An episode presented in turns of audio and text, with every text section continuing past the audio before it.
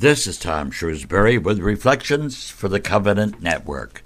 When I was very young, in grade school, I remember so well the story about a priest named Father Damien who served the lepers on Molokai and the Hawaiian Islands way back in the 1800s. But I don't remember much about his life or Damien the man. And yet, when I think back to those days, Probably the only thing I knew about Father Damien was that he did indeed serve the lepers, and then one day in his sermon he said, We lepers, telling his flock that he too was now a victim of that disease. Well, the world has turned over a great many times in the years since he was called to his eternal reward, but he was not forgotten.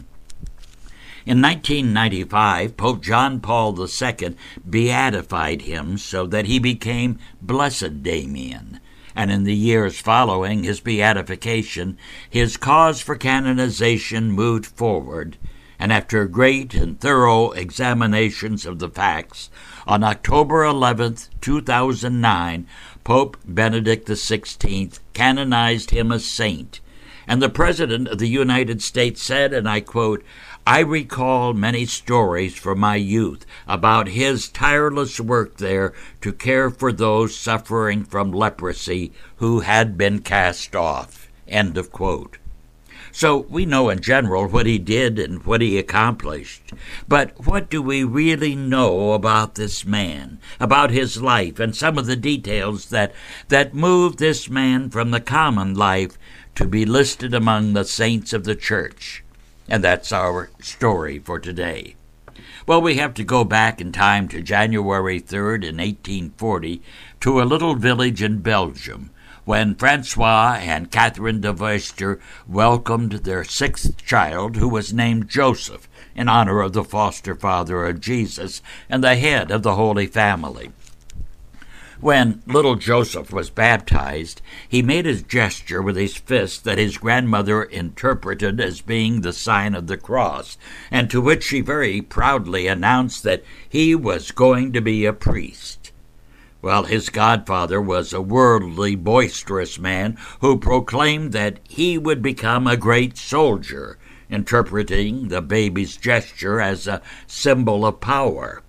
Well, time proved them both to be right, a priest and a soldier of God. He was taught the faith as he reached the age of understanding, and one day was taken on a jaunt that included a beautiful cathedral when he was quite young and in the cathedral all the candles were lit, and the glory of God was extolled as the small child was fingering the beads of his rosary, terribly impressed that his prayers were actually rising to the throne of God. Even so, there was nothing outward to indicate any desire to even consider a religious life. In fact, he was a sort of mischievous youth whose activities delighted his contemporaries in the village. For example, a delivery man was entering the village one day on a wagon pulled by a horse, and as a prank, he precipitated the tossing of a small stone at the horse to make it bolt. But the driver saw him as the ringleader and summoned help to punish him. He was receiving several glancing blows from the whip, and, and then he managed to escape and take shelter in the village church because he figured who would follow him there.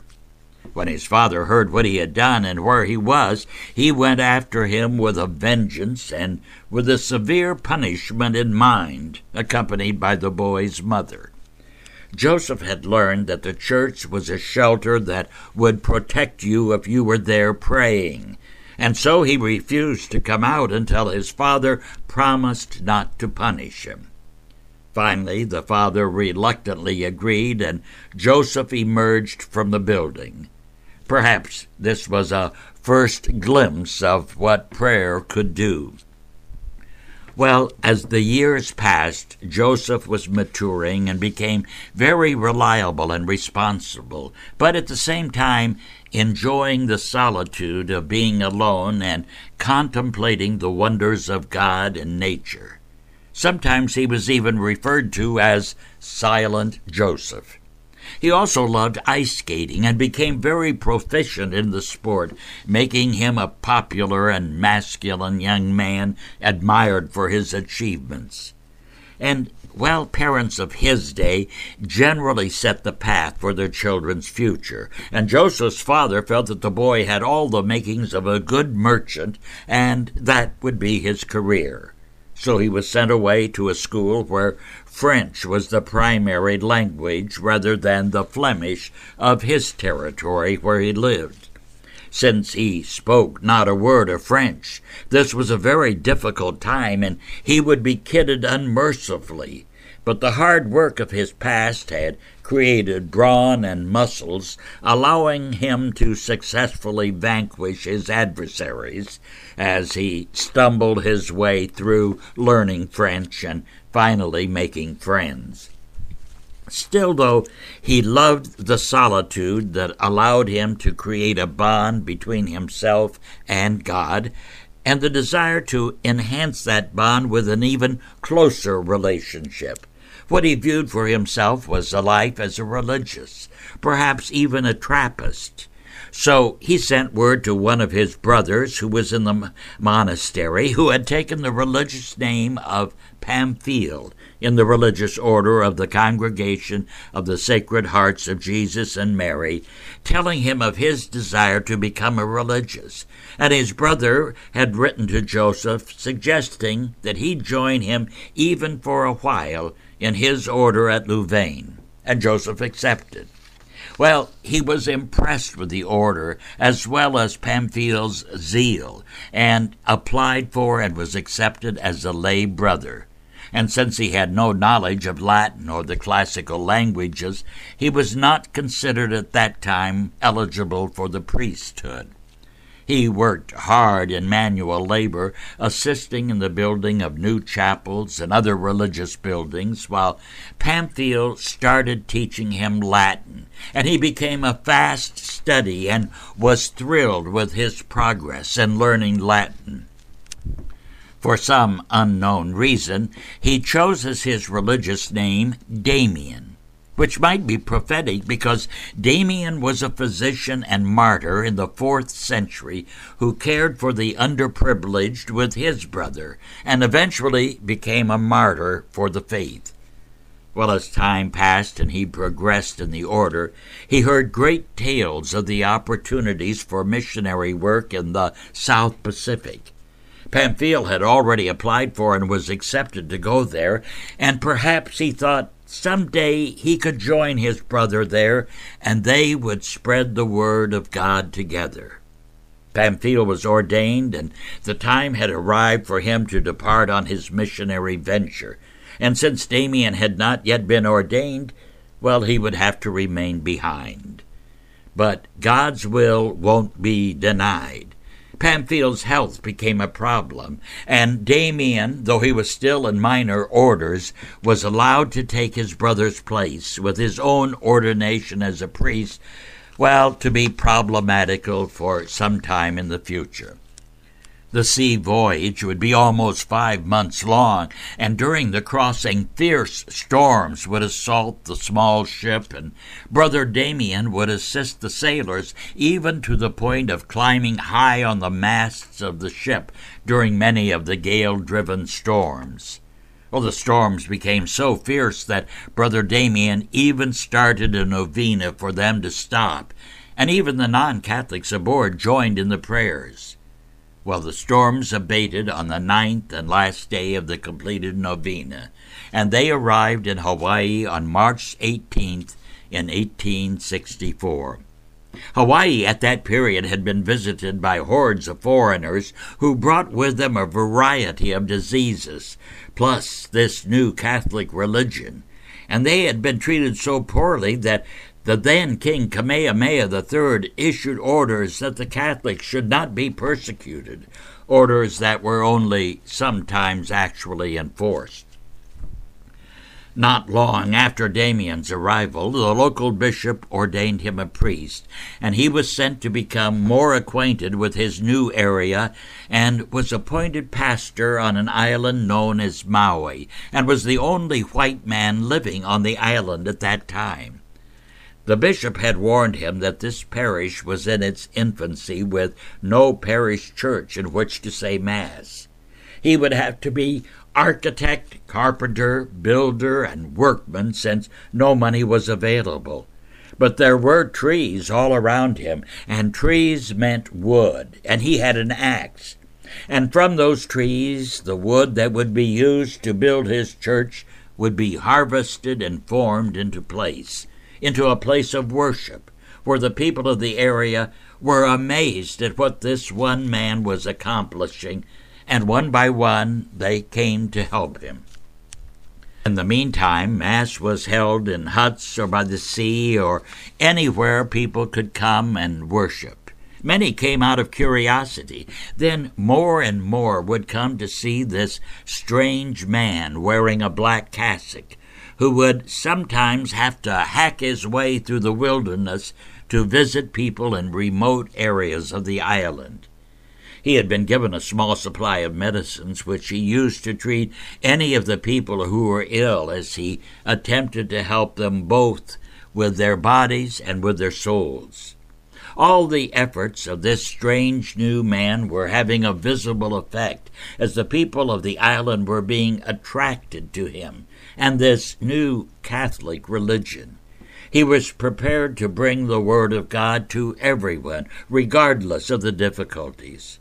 Father Damien learned of a group of Catholics living in a distant and remote part of his parish and journeyed on foot uh, four days in each direction to bring them the body of Christ and the Word of God.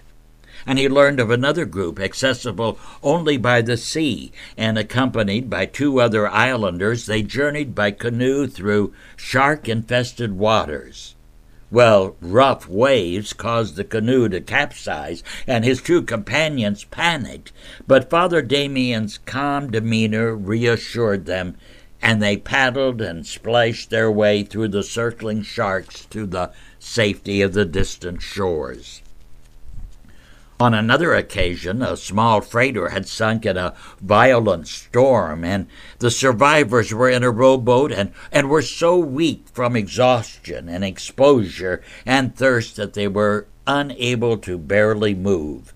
Father Damien saw them and, disregarding his own safety, swam through the circling sharks to the bo- boat, and he climbed aboard and rowed to the shore where he cared for the men as they recovered from their terrifying ordeal. Now, even though Father Damien was proving himself over and over again, there were those who were jealous of him and this new religion he was bringing. These preferred their own type of native black magic, mixed with spells and evil images, and sought to terrify the other native islanders with their own ceremonies and pagan rituals. One night, as father was calmly resting by his quarters, he heard distant drums beating a staccato rhythm, unlike the pleasant beats to which he was accompanied. These, these drums sounded evil and threatening. He rose from the chair and ventured into the woods to see for himself. He came to a thicket and saw a type of pagan altar smeared with what appeared to be dried blood from animals and other ritualistic symbols. Well, undaunted, he overturned the primitive altars, tore down all the pagan trappings, and cut two large branches off a tree, which he fashioned into a cross and erected it on the spot and then left his clerical hat there so there would be no question who had done this. The next day, the idol worshippers became more angry and again tried to demonstrate their powers with doll images and idols.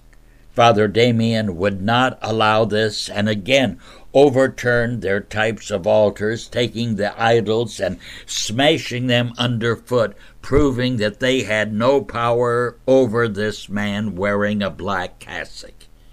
The islanders had a new and stronger respect for this man and, and followed him and listened to his words about this good and kind God of his.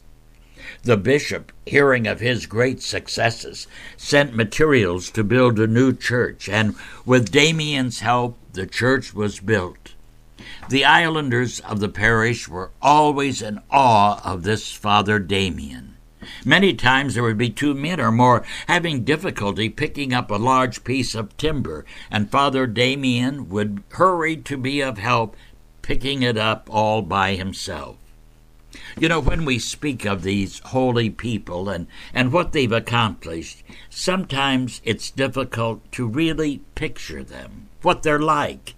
That's why I like this particular description written by a native person of Father Damien. It said, His cassock was worn and faded, his hair tumbled like a schoolboy's, his hands stained and hardened by toil, but the glow of health was in his face, the buoyancy of youth in his manner, while his ringing laugh, his ready sympathy, and his inspiring magnetism told of one who in any sphere might do noble work, and who in that which he has chosen is doing the noblest of all works. This is Father Damien. End of quote. Well, he toiled in the parishes of Hawaii, and when he left one area for another, his footprints of achievements were forever etched in the land and hearts of his parishioners. Oh, he had his critics too, but sometimes we are jealous of the achievements of others who reach for the clouds and actually touch them. For eight years, Father Damien labored truly in the vineyard of Christ in preparation of what God was shaping him to accomplish. During his tenure of serving several parishes on the island of Oahu, the islands were facing a major crisis. The sailors and others from the outside world making ports in the Hawaiian Islands, as I mentioned earlier, brought with them diseases of many kinds that were new to the islands, among which probably the most terrifying was Hansen's disease, better known as leprosy. Starting with only a handful of the population, this disease was now growing to epidemic proportions, so great that the king of the islands at that time, Kamehameha V, ordered all those with leprosy to be moved to a colony known as Kalaupapa on the north side of the island of Molokai. Now, this village was separated from the rest of the island by a steep mountain ridge accessible only by a mule following a narrow, difficult trail. The government had given them supplies that they had hoped would make the lepers self sufficient, but due to the debilitating nature of the disease and the despair they felt, the village soon turned to that of squalor, despair, alcoholism, and, and all types of evils. The small houses that had been hurriedly erected soon became run down shacks, quickly falling into disrepair that echoed the feelings of the inhabitants, shut off completely from the outside world without anyone to provide resources of any kind of assistance, even with medical treatment. Perhaps five years or so after the establishment of this prison, if you will, on the island of Molokai, the bishop, hearing of the reports of conditions there, was concerned for the spiritual welfare of the villagers. However, sending a priest there, well, one could almost say that this would be a death sentence. To fully understand what was involved, one only need go back to the old Egyptian proverb that proclaimed, Death before death is leprosy. Obviously, Father Damien had heard of the plight of the lepers and the conditions of this village, but what could he do? Well, for one thing, he prayed. He prayed for the villagers, and he prayed for someone to help. Well, after quite a bit of soul searching and a great many prayers, I believe unknown to him, at least at first, God was giving him a nudge, and he did what many of us sometimes fail to do. He listened to what God was saying, and then he went to his Monsignor and asked for permission to go to Molokai and, in effect, establish a parish there. And so, accompanied by the Monsignor, Father Damien arrived on Molokai, and they made their way to the village where Father Damien met 816 lepers who suffered and existed there in the village. He was introduced to the lepers, and I quote, as one who will be a father to you and who loves you so much that he does not hesitate to become one of you to live and die with you. And then the Monsignor left, apparently having completed the introduction. As Father Damien looked around, he was overcome, but not discouraged, with the enormity of the task before him, and very apparent were the living conditions on a par with the worst that one could find almost any place in the world. While the authorities meant well, the leper colony disintegrated into a state of unbelievable filth and despair. Well, first things first, Father Damien wanted to put Christ in the midst of the village as a beacon of hope, and to do this he would need a parish church. And with back-breaking labor and clever ingenuity, he hewed out of the countryside the materials that would be the parish church of St. Philomena. And his mission was not only to place God in the lives of the lepers, but establish the view that Molokai was a place to live and not just a place to die. Where the villagers' spirit had disintegrated to futility, Father Damien focused on life and his spirit, and his example was becoming contagious. His objective was not just serving as pastor and building a church, but to give them something to believe in and to live for. His daily routine, apart from being pastor, was that of being like a medical practitioner, caring for the leper's sores, bandaging, bandaging them wherever necessary, helping rebuild and improve the homes that were falling into disrepair, caring for the sick when necessary, even burying the dead, to name just a few of his daily activities. And he recognized too that there that he had to be a strong and understanding leader. And so he established and maintained rules of law and behavior for the village. And, and then what about the children? Well, to him, they were not there just to die. Their lives had to have a meaning, and so he opened a school and taught classes. While the outside world had little contact with the lepers of Molokai, Father Damien's efforts served as a motivating factor to publicize the needs of this tiny village. What this one man was accomplishing on this deserted part of the island of Molokai was reaching to distant parts of the world and was publicizing this dreaded disease worldwide.